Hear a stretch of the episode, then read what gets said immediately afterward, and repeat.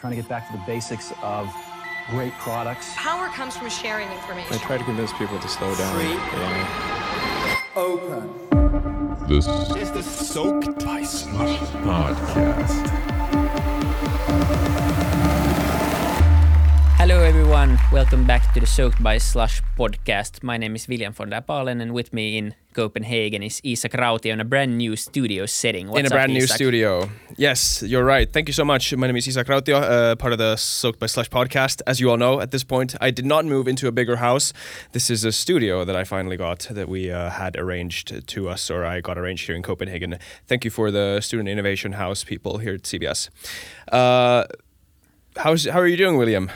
I'm great. It's it's uh, yeah. We're in November now when this is uh, recorded, so the weather is very slush-like. Uh, we're we're nearing you know the normal conference times of the year, and, and it's it's starting to show in the weather. And and uh, yeah, as as we've seen, we will have to do with Node and, and this mini version of Slush every week. But uh, we have it's not it's not so bad with guests uh, guests like uh, today's. So uh, Yes. welcome to the show, uh, Lawrence uh, Leuschner from Tier.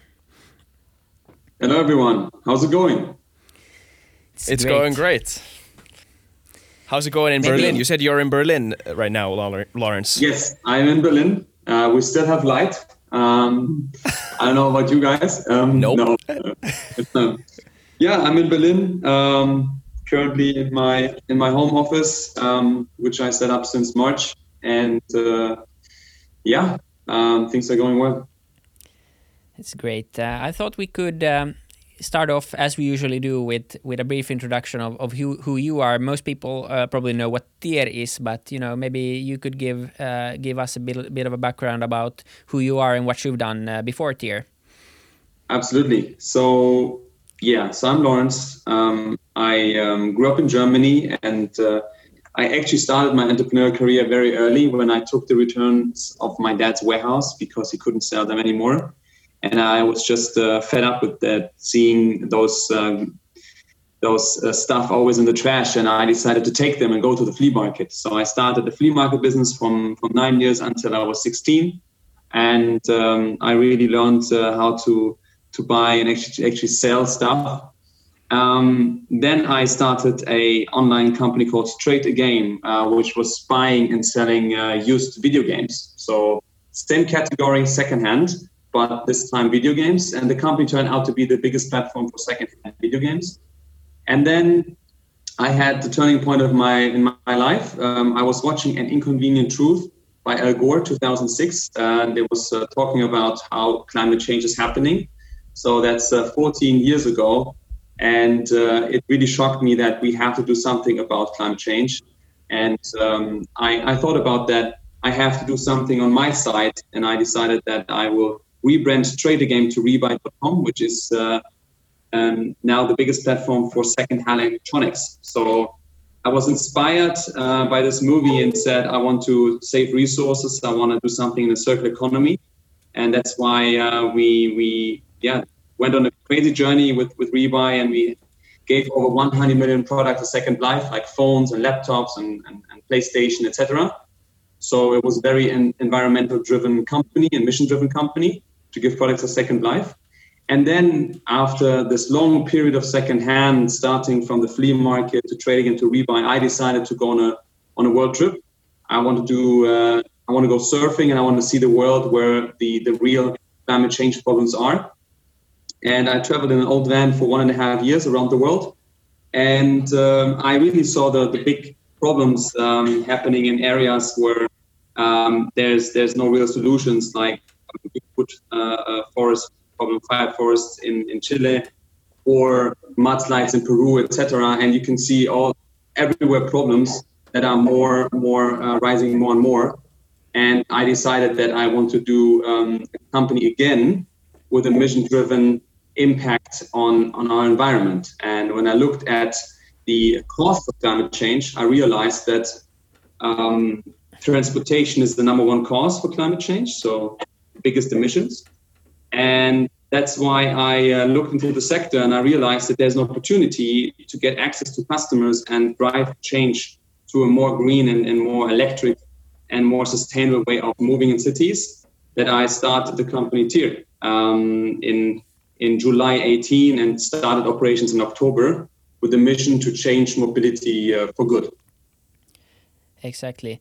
Uh, was that based? Uh, obviously, you, you found uh, you had the data and you had a problem that you, you needed to solve, and and then uh, obviously there was quite a lot of different scooter companies popping up around the world. We had Lime and and uh, uh, certain other U.S. based scooter companies. So, did you get your inspiration in part from from these companies, or or did you?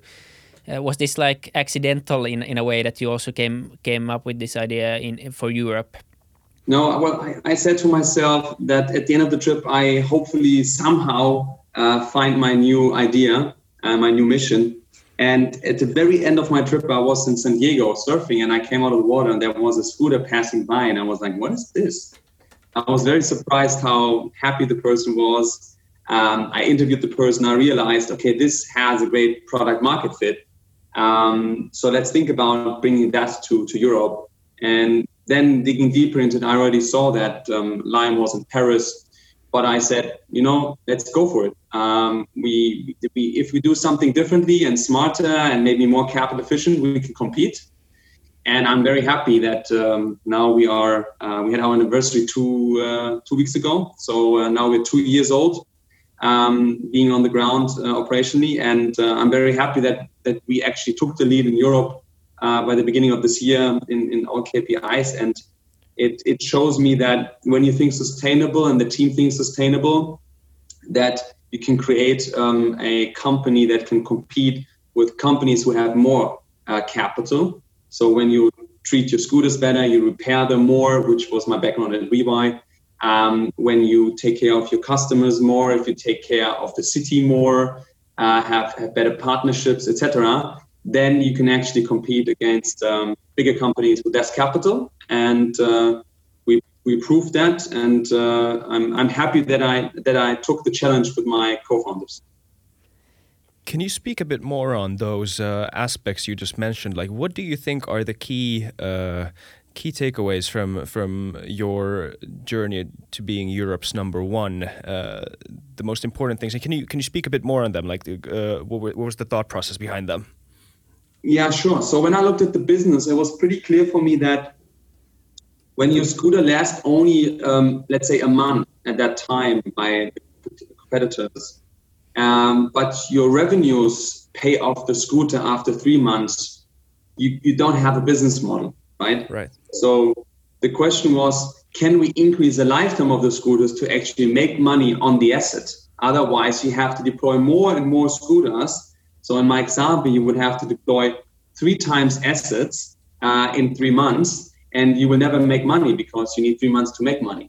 So that's why I said we need to increase the lifetime to six months minimum to make uh, a two x on the on the on the invested capital of the asset.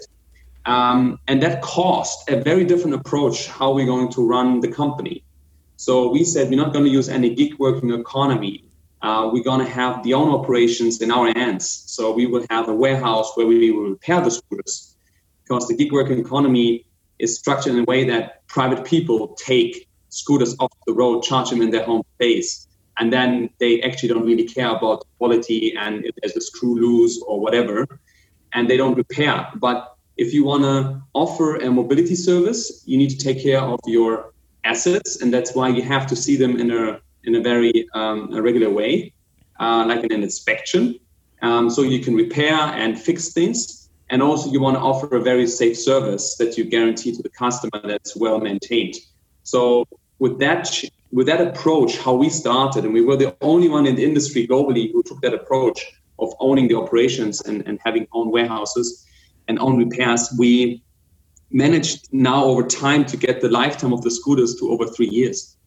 So um, even after three years, we can resell after a, a more intense repair to customers um, that we already have done. So we have our own brand called MyTier that that sold over the last seven months uh, thousands of thousands of, of, of second-hand scooters that we used in a sharing environment to consumers.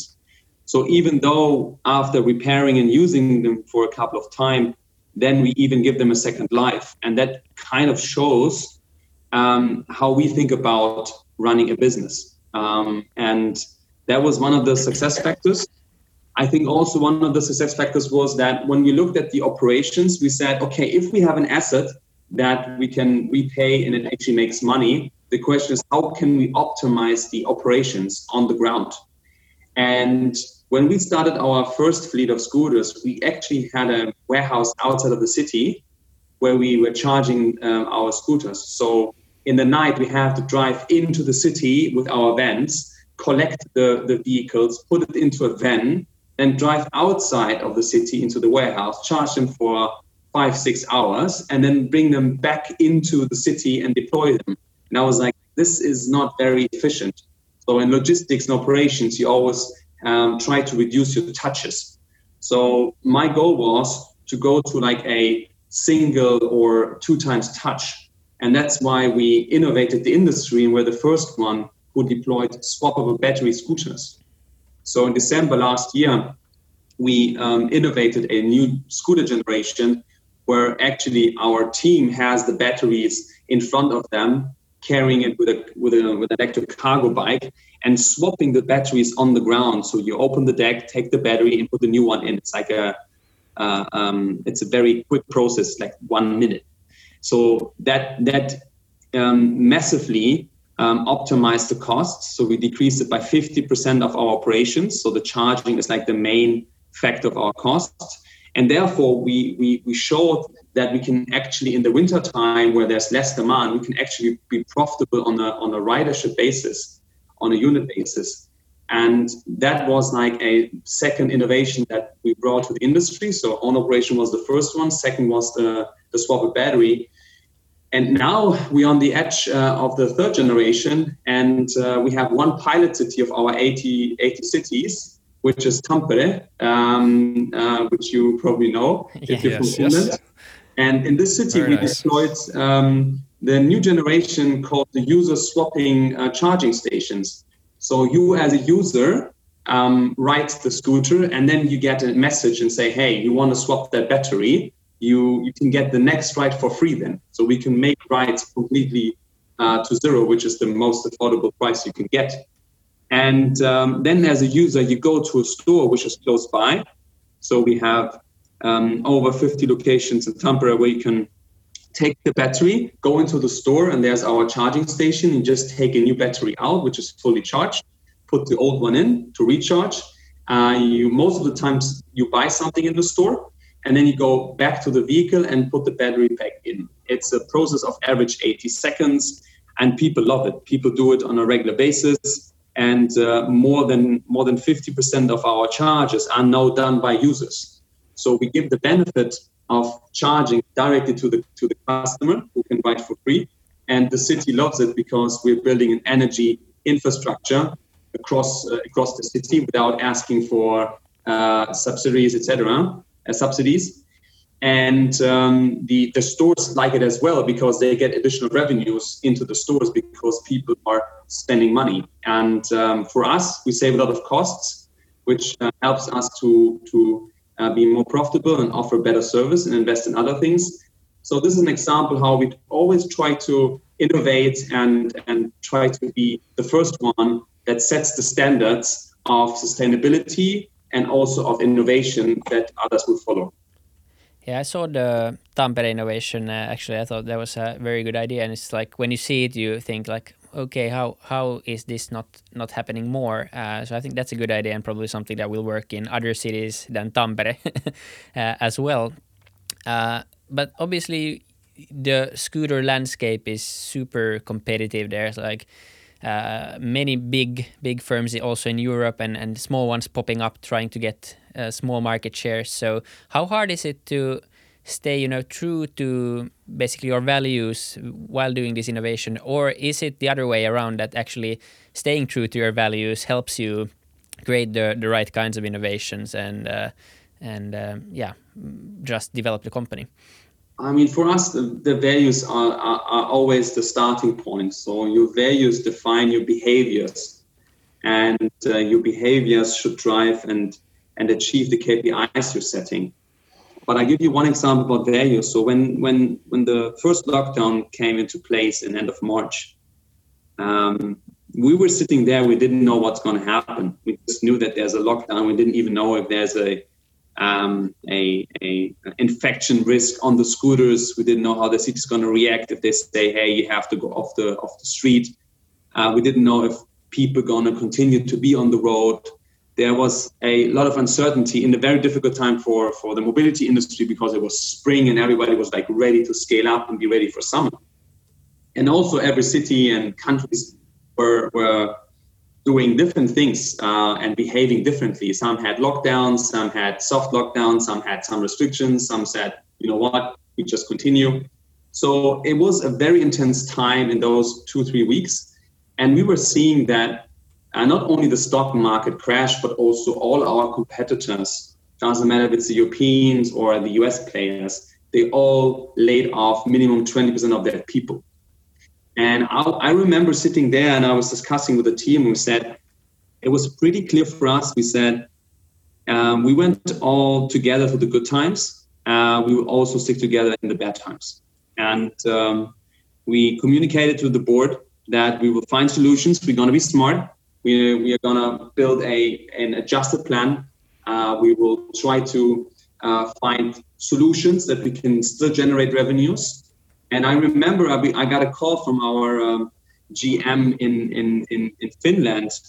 Her name is Katja, and she was telling me, Lawrence, we, we, we should not go off the off the road. She was like, she was more like this Viking style, saying, "I'm not going off the road." That was that, that was what she's saying. And I said, like, why? She's like, yeah, we, we have to be here for the people who need us um, for like those important jobs. And the city um, wants us to stay here because there's people going to the hospital, um, people who are doing the groceries for others, etc. So we said, okay, that's a role model um, of, of an employee of TIER that we care and that we, we actually uh, want to be there in a situation where not everything's fine. And then we decided we do not any layoffs. We're going to actually continue with the operations where we are allowed to, help the cities, to, to, to create rights for people who need them um, with like um, millions of millions of free rides. And uh, when everybody left uh, left the field and everybody um, stored the scooters in their in their warehouses, um, um, we, we we actually gained a lot of market share, and that caused then that we created the clear European uh, leadership, and that also caused that we uh, now closed a, a, a, great round. And I think it all, all goes back to the, the first point when I was saying is it's based on the values that created the behaviors that um, we took and the decisions we made um, to continue. There's not many, if I just think about personally, there's not many uh, inventions in the past few years that have changed the look of the cityscape uh, as much as uh, electric scooters uh, such as TIER. Uh, and while any everyone in cities aren't still aren't using them, everyone has an opinion about them because they are so uh, prevalent everywhere, and they're. I'm, I'm, guessing. I mean, you probably know this more than more than well. Uh, it's it's from it's, it's, from every direction. There's opinions about this. So how do you go about dealing with this, and and what is it that you hear, and how how is this? Uh, how is it balancing these uh, things? I mean, first of all, we have to be very open, and we also, I mean, we always have to listen to every opinion that's out there as much as we can. I mean, we can't do every every opinion, but we have to be very open in every market where we are. We have to be very close to the city. We do a lot of research. We talk to our customers. We have a 24-hour um, customer telephone hotline, and we we try to get as much as insight as possible. And it's true. Um, uh, we are uh, as we are as we're quite visible in the cities. Um, we draw attention, and there are people who who see that as a huge benefit of um, transforming the cities to be more sustainable and driving electric vehicles instead of taking a taxi ride or maybe even think about selling the car because there's other solutions. And um, and there's also when when always new things come to a city or come into the uh, into the eyes into the perception of people um, people will criticize things and say okay why is the scooter here? And why is it not there? Uh, is it really driving a change, etc. And and some questions are great because they make us better and, and reflect us how we can make the the business model better and more sustainable and find solutions. Um, but there's always people who just like don't want to change at all, and uh, we for, for most of them we can't do anything because uh, time is always changing. Um, but we take uh, feedback very serious, uh, and there's a lot of stuff we have to optimize and do better. Um, and that's why we're trying to continuously to innovate. Do you have a tip for me and William? Because as this podcast gets bigger and bigger and becomes huge worldwide, a massive phenomena, uh, we're probably going to get the same type of uh, feedback, both positive and negative. So how do we find the gold nuggets in the bad, uh, bad uh, feedback? I think you, I mean, there is a way when you when you really listen to certain people where you think it's a very very valuable feedback. So some people give feedback in a I call it in a negative way. They just criticize. And there's people who might listen to your podcast and say, "Hey, Isak and William, um, I, I'm I'm listening now for a couple of weeks or a couple of months. I think it's turning into a X Y Z." And then you realize the person wants to do something good for you. It, it's a positive message that's that, that the person wants to send to you. And then I think that's a great conversation where you can get something out of it and and learn. And then you can decide for yourself. I mean, if there's a feedback, uh, I always say when I get feedback, I take it for minimum 24 hours and sleep over it, and then I might have not a, an allergic reaction because I think I'm get offended. But um, after sleeping over it, you realize maybe there's something I want to change, and then you you try to um, check against your values and against your goals you had for the podcast, and say, yeah, this is what I intended to do. This is this is why how I see the the podcast, and uh, I think it's a great feedback, but I want to go my way. Or you say, yeah, I think it's a very good feedback. I, I, I should change something. So I think um, making sure you get the feedback from the people that you really want to have the feedback, um, which is positive and like open people. Um, and second, think about the feedback in, in, in, quietness and realize if you want to change something and it needs to be a, a conscious decision and not a quick reaction. Hmm. Yeah, that Great sounds tips. better than what I did this morning with, with some feedback I got. But yeah. what, what was the feedback, William? You got? Uh, it was a feedback from our uh, from our Finnish uh, podcast uh, about something. Uh, I don't even remember anymore, but it it was uh, it was relatable. I think it's it's it's a good way for for basically also any business to to ob- obviously take it seriously. Most people, I think, who who give feedback uh, still take their time to to write it and are serious with it. Ob- obviously, there's always going to be people who who do it just for they, they want to see a reaction or criticize you but most people still you know don't take the time to to write feedback to a business if they don't care on some level. So you should absolutely uh, try to appreciate that. And, and, and Yeah, positive feedback um, is is the best way you can grow yourself right? Um, Exactly. and i appreciate a lot when people take time and do it in a nice way and say hey lawrence um, there's something i want to talk with you about it um, and that's that's something we should really value. And i think it's it's we sometimes um, don't see how much uh, people also have to overcome certain struggles and um, they they sometimes are shy about giving a feedback. But if somebody opens up and gives a feedback i think it's a great moment where where we should uh, get m- most out of it and appreciate it afterwards It's a good uh, it's a good uh, approach because I think if you're putting anything out there, you're at the same time you're giving people permission to have an opinion about it. So you should you should not uh, be you should not be reactive when someone suddenly has an opinion about it. Like what? Yeah. what this is the it's it's uh, it's not a I, I, I like your approach. It's a very good uh, philosophy on it. Exactly. Uh, yeah, let's talk a bit about fundraising. Obviously, this uh, industry has um, seen a lot of massive rounds from from uh, Lime and from Voi, and and now you just read uh, about your latest uh, funding round. So congrats on that.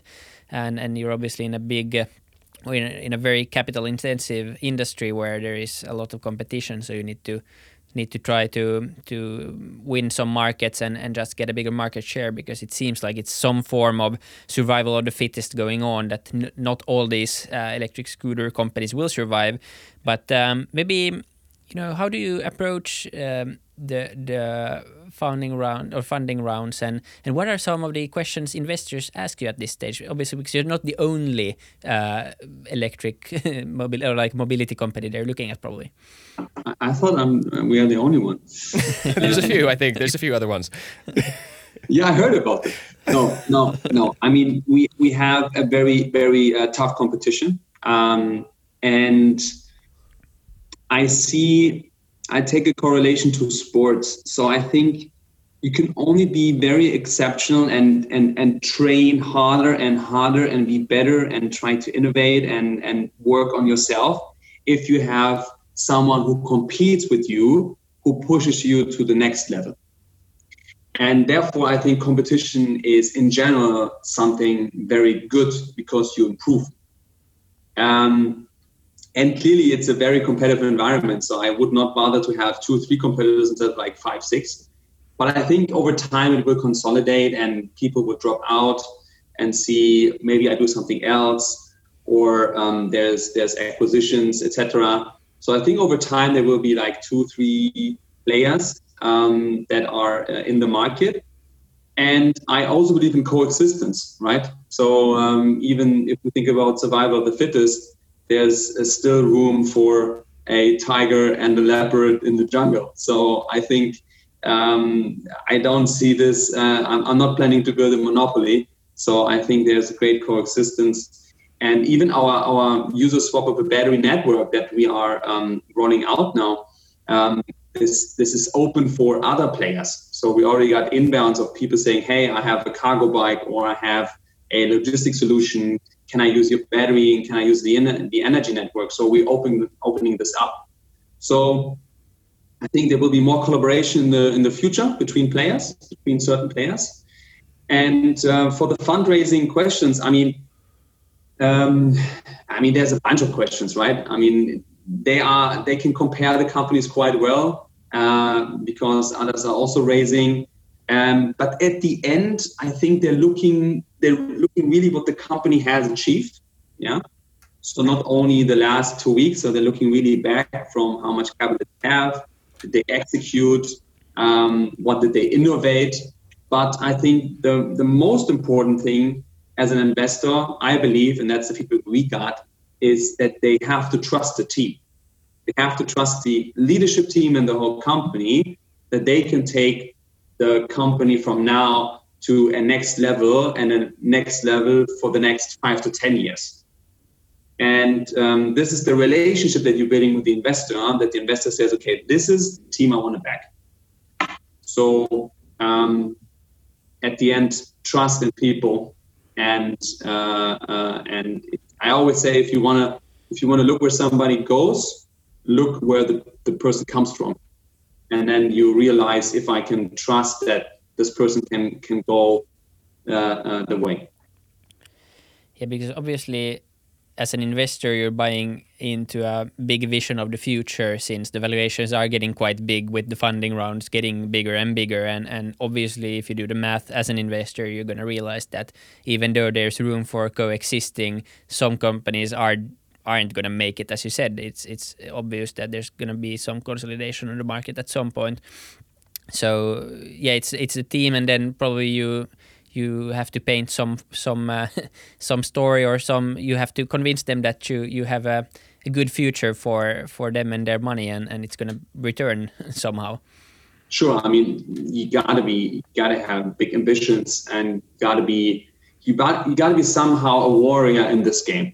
Like if you want to play a very relaxed um, business and and you don't like competition, then that's not the right thing for you. So either you accept that you are uh, um, uh, you need to fight to win, right? Fight in a positive way.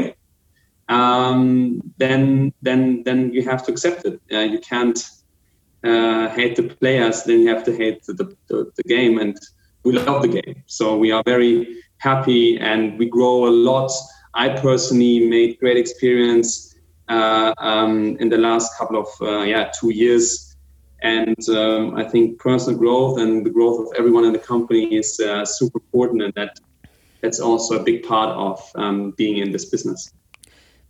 How hard is it to kind of let go uh, because you're growing so fast you can't obviously do everything yourself uh, maybe when you start off in the beginning you you uh, look at every detail try to be everywhere and then at some point you probably realize that this is this is not a good idea. And, and this is often discussed that it's pretty hard as a founder to kind of let go of certain areas um, and and delegate them and, and in that way focus on your own strengths and and which in turn in turn or in turn then helps the the whole company scale faster. So how has that been hard for you to kind of let go of certain areas or how have you approached that yeah i mean i i'm i went through the journey with my last company where i built a team of 700 people over 10 years and now we built over 700 people in less than uh, 24 months um, so even i had the experience before it's it's different if you build it at that pace so the culture is always a challenge when you go that fast because you want to build an environment for diversity, for different opinions, and uh, different styles of, of working. But there's only certain limits that you can actually um, do that because we have to run, everyone has to run pretty fast, and everybody has to improve very fast. Um, so I think that's one of the big challenges when you run a company that pays that your culture um, um, develops over time in the right direction. And that's why I said values, behaviors, and KPIs is, is a very important stream that we are focusing more and more that when you set the values right, that the team makes the right decisions with their behaviors. And when we have that across the company, I, as a CEO, don't have to uh, uh, go in a helicopter style and make decisions in certain areas because uh, I know that people are making the right calls. For that, you need right people. I mean, you need the people who, best case, had the experience before, who were running, uh, um, were capable of, of, of having the, the, first of all, having the expertise of the area, but also having the capabilities to be a great leader. And being a great leader is something you have to you have to own it. You can't like read in the book overnight. So you have to um, you have to make your experiences over a long time, uh, and it's a it's a never-ending uh, life experience. So I think creating, so bringing in great leaders um, in our specific project here at the early time, and developing more great leaders in the company is something we're really focusing on, which helps me to um, focus on the very important things, which is vision, direction, and and and alignment and key hires. Um, and uh, yeah, it's uh, it's definitely a complete new experience also for me here. You've uh, you've mentioned uh, a few times that you're a very mission-driven company, especially in terms of climate and wanting to mitigate climate change. and just be environmentally friendly, change the ways in which people move in cities uh, into a more ecological uh, way. How do you? This is a question that's interesting when this comes up. I think it's it's uh, it's how do you measure that? How do you know that that's actually what's ha- happening? Uh, and and are you ever faced with difficult decisions where you have a trade off between uh, uh maybe growth uh, or market entry or or the sort of long term goals that you know you will achieve in the long term, but you might have this sort of immediate choice you have to make or this immediate trade off be- between some decisions yeah. that yeah, I mean, um, for me, this is this is truly mission driven. Um, it started with the for us uh, change mobility for good. This is like the first thing we, that came to our mind that what we want to do, and all the decisions we have made been been uh, very sustainability driven. So one example is we decided that we have to measure more the impact that we have. So the impact is um, how much of a car ride or a non-sustainable ride we are replacing. And then we do research and we found out, hey, 30% of our riders would have taken a car or an equivalent which has emissions. And that creates also a benchmark for us to improve further to say, hey, let's go to 40, let's go to 50%. Because I don't want to repl- I don't want to replace walking. Um, and I don't want to replace biking. I want to replace um, um, the car rides. I want to replace um, certain connections where people um, um, take a cab or something equivalent. So that's why I think measuring your impact is very important that you can see what the impact is. Um, another example is that we decided to to to. I mean, we are a climate negative company, so we are offsetting more CO2 emissions because of our business model. So we are reducing carbon emissions, but we also said we want to be um, um, carbon neutral within the company. So all the emissions that we have, I made a review with an external agency and said, hey, how many emissions are we causing by production of the vehicles, the transport, and the operations within our warehouses in our 80 cities? And it came out we have to offset millions of CO2 emissions. And I decided, okay, let's do it. Um, if there's no way we can we can take an electric boat or an electric uh, vehicle to take the scooters from China to Europe, uh, and we're taking the train, then we have to we have to um, uh, set it off, um, and we have to plant trees and and uh, work on a on a CO2 emission project to completely offset it. And there was a situation when the lockdown was that we could not ship our scooters because we wanted to wait uh, what's going to happen with the situation because we couldn't deploy all the scooters. And then, then suddenly the, man popped back and we said, okay, now we need to have the scooters very quickly. And then the question was, yeah, maybe we just fly them. And I was like, yeah, we can fly them and cause many CO2 emissions, or we stick to our uh, commitment we have made at the end of last year. We said we're not going to fly any scooters. Um, and then we said, yeah, we're not going to fly in scooters. We're going to take um, trains. Um, it's going to take longer. We might not hit our business plan, but we decided we go for it. Um, so yes, sometimes there are hard calls. For me, they're not hard calls anymore because I think if you're doing it sustainable in the long term, you always um, be more profitable, more successful. You keep people longer in the company. You have better relations with your city. So therefore, um, if you're mission driven and sustainability is a key part of being mission driven, I think, then um, I think you are more successful in the long term. One thing that you often hear from people who work in fast growing startups is kind of, um, you know, when you grow that fast, you go from zero to 700 in two years. There's bound to, as you said, in order for you to not be so hands on with everything, you need to create processes and, and uh, alignment. Uh, but how do you ensure that, you know, you don't become very rigid in the process of that? Um, so you don't create unnecessary bureaucracy that then you know kills creativity, kills uh, kills the very foundation of what made you great in the in the beginning, pace and uh, innovation, all that, or is it something that you're gonna have to compromise on along the way a little? I mean, there's we have to transform our organization continuously. Uh, if you're growing from three founders to 20 people, then to 50 to 100 to five, I mean, we are very close to a thousand people now, and you can't run the company as you have been running it with 10 people, where everybody was in a room and said, okay, app release, yes, no, okay, yes, that's a change we make. Um, this is the design, and everyone's sitting in a room, and everybody made kind of uh, every decision.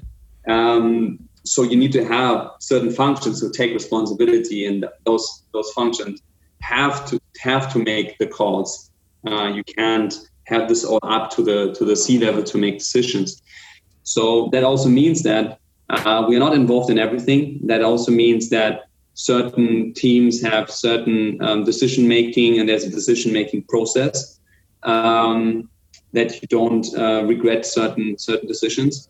Um, and over time, that there's compliance and there's um, data privacy, etc. I mean, there's all kind of things that come along when you go bigger and bigger that you have to step up and be more professional um, with onboarding, um, even offboarding, uh, contracts. Um, comp- I mean, we are in 10 countries, so in every country there's different rules um, about labor laws.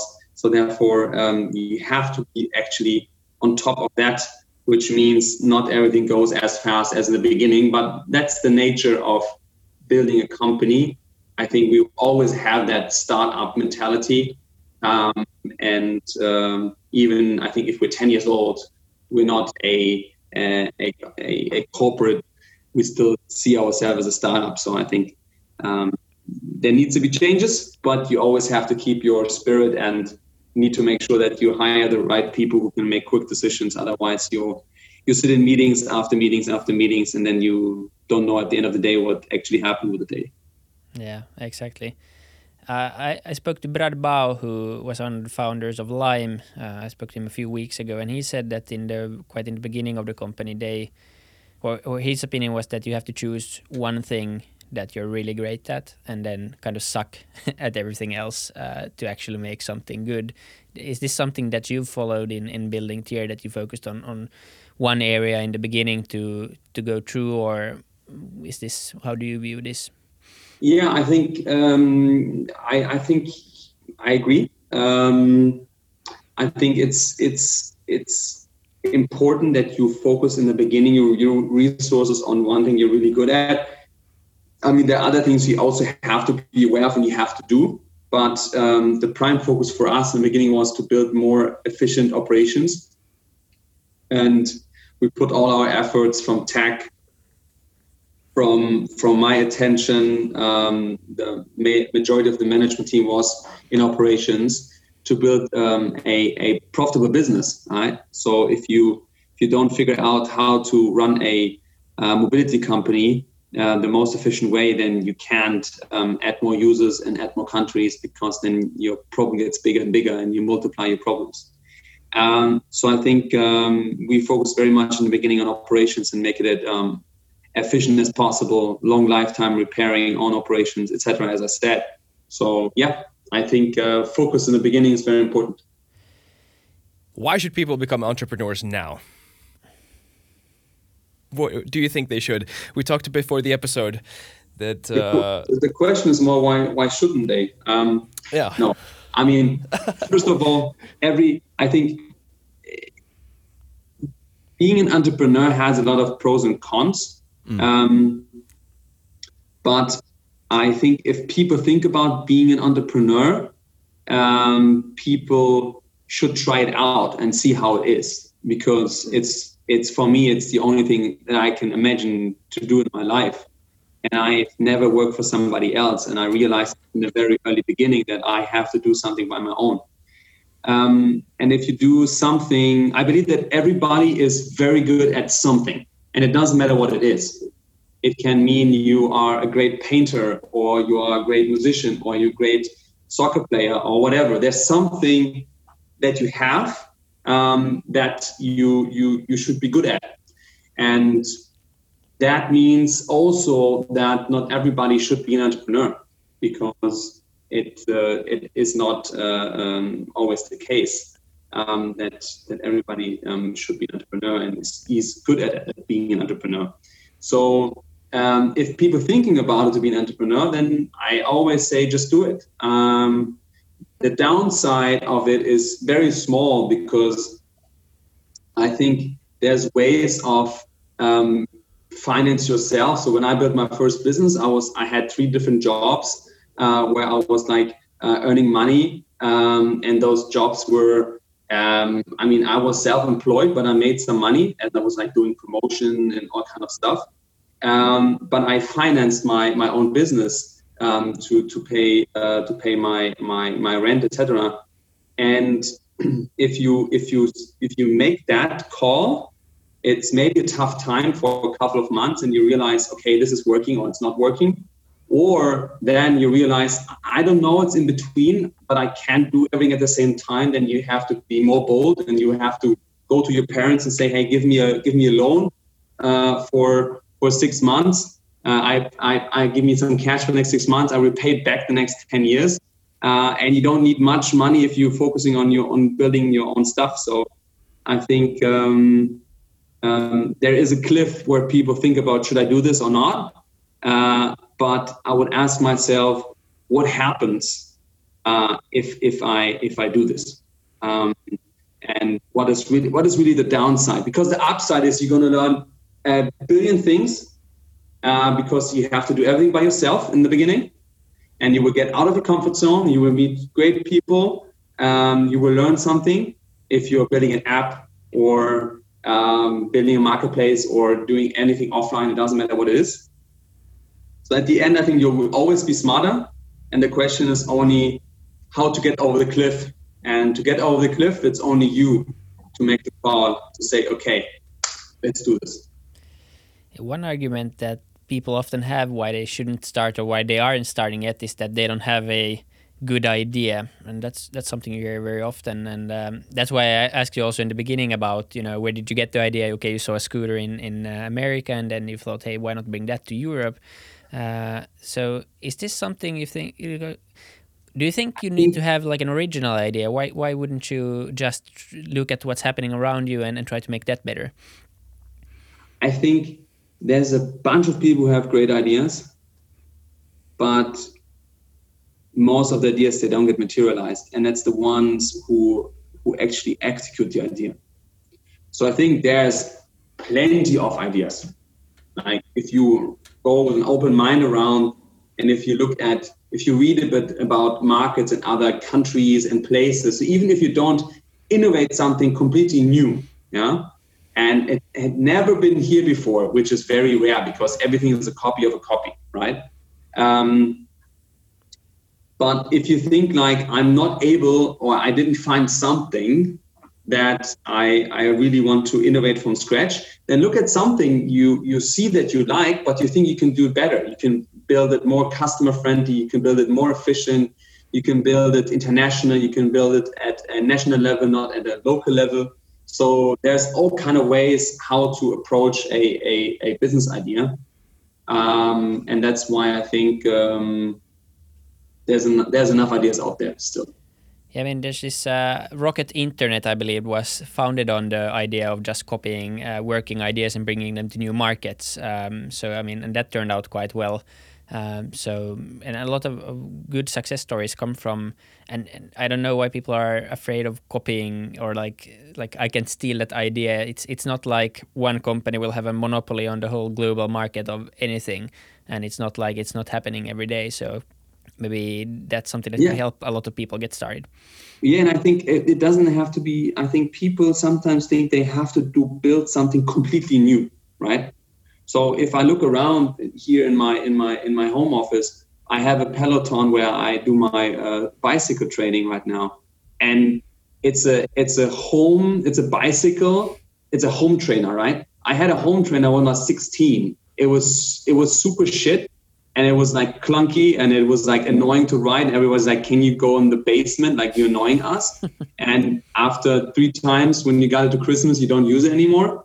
But they just innovated and made it really nice, with like an interactive uh, screen, etc. Uh, same with like Spotify. There was Napster before, um, and it was it was it was cool to have all the music, but it was illegal. So they figured out to make it legal. So I think there's a lot of potential of all kind of ideas how to make things better um, without like completely innovating the world because that's that's pretty hard yeah Thank you, Lawrence. This has been a very, very interesting episode. I don't know if you have questions anymore, William. I don't want to cut you off if you if you still have something. Yeah, maybe, thank you. Maybe this has been before very... we end, if you have time for one yeah. one more question, is is just um, you know, uh, where do you see the the market going uh, in terms of e-scooters now? Um, as we discussed before the episode, there seems to be, at least in Great Britain now, we've seen I've seen quite a lot of posts about um, certain scooter companies taking uh, having rights in, in certain markets and that being that being erased there, and then you see the same with with city bikes.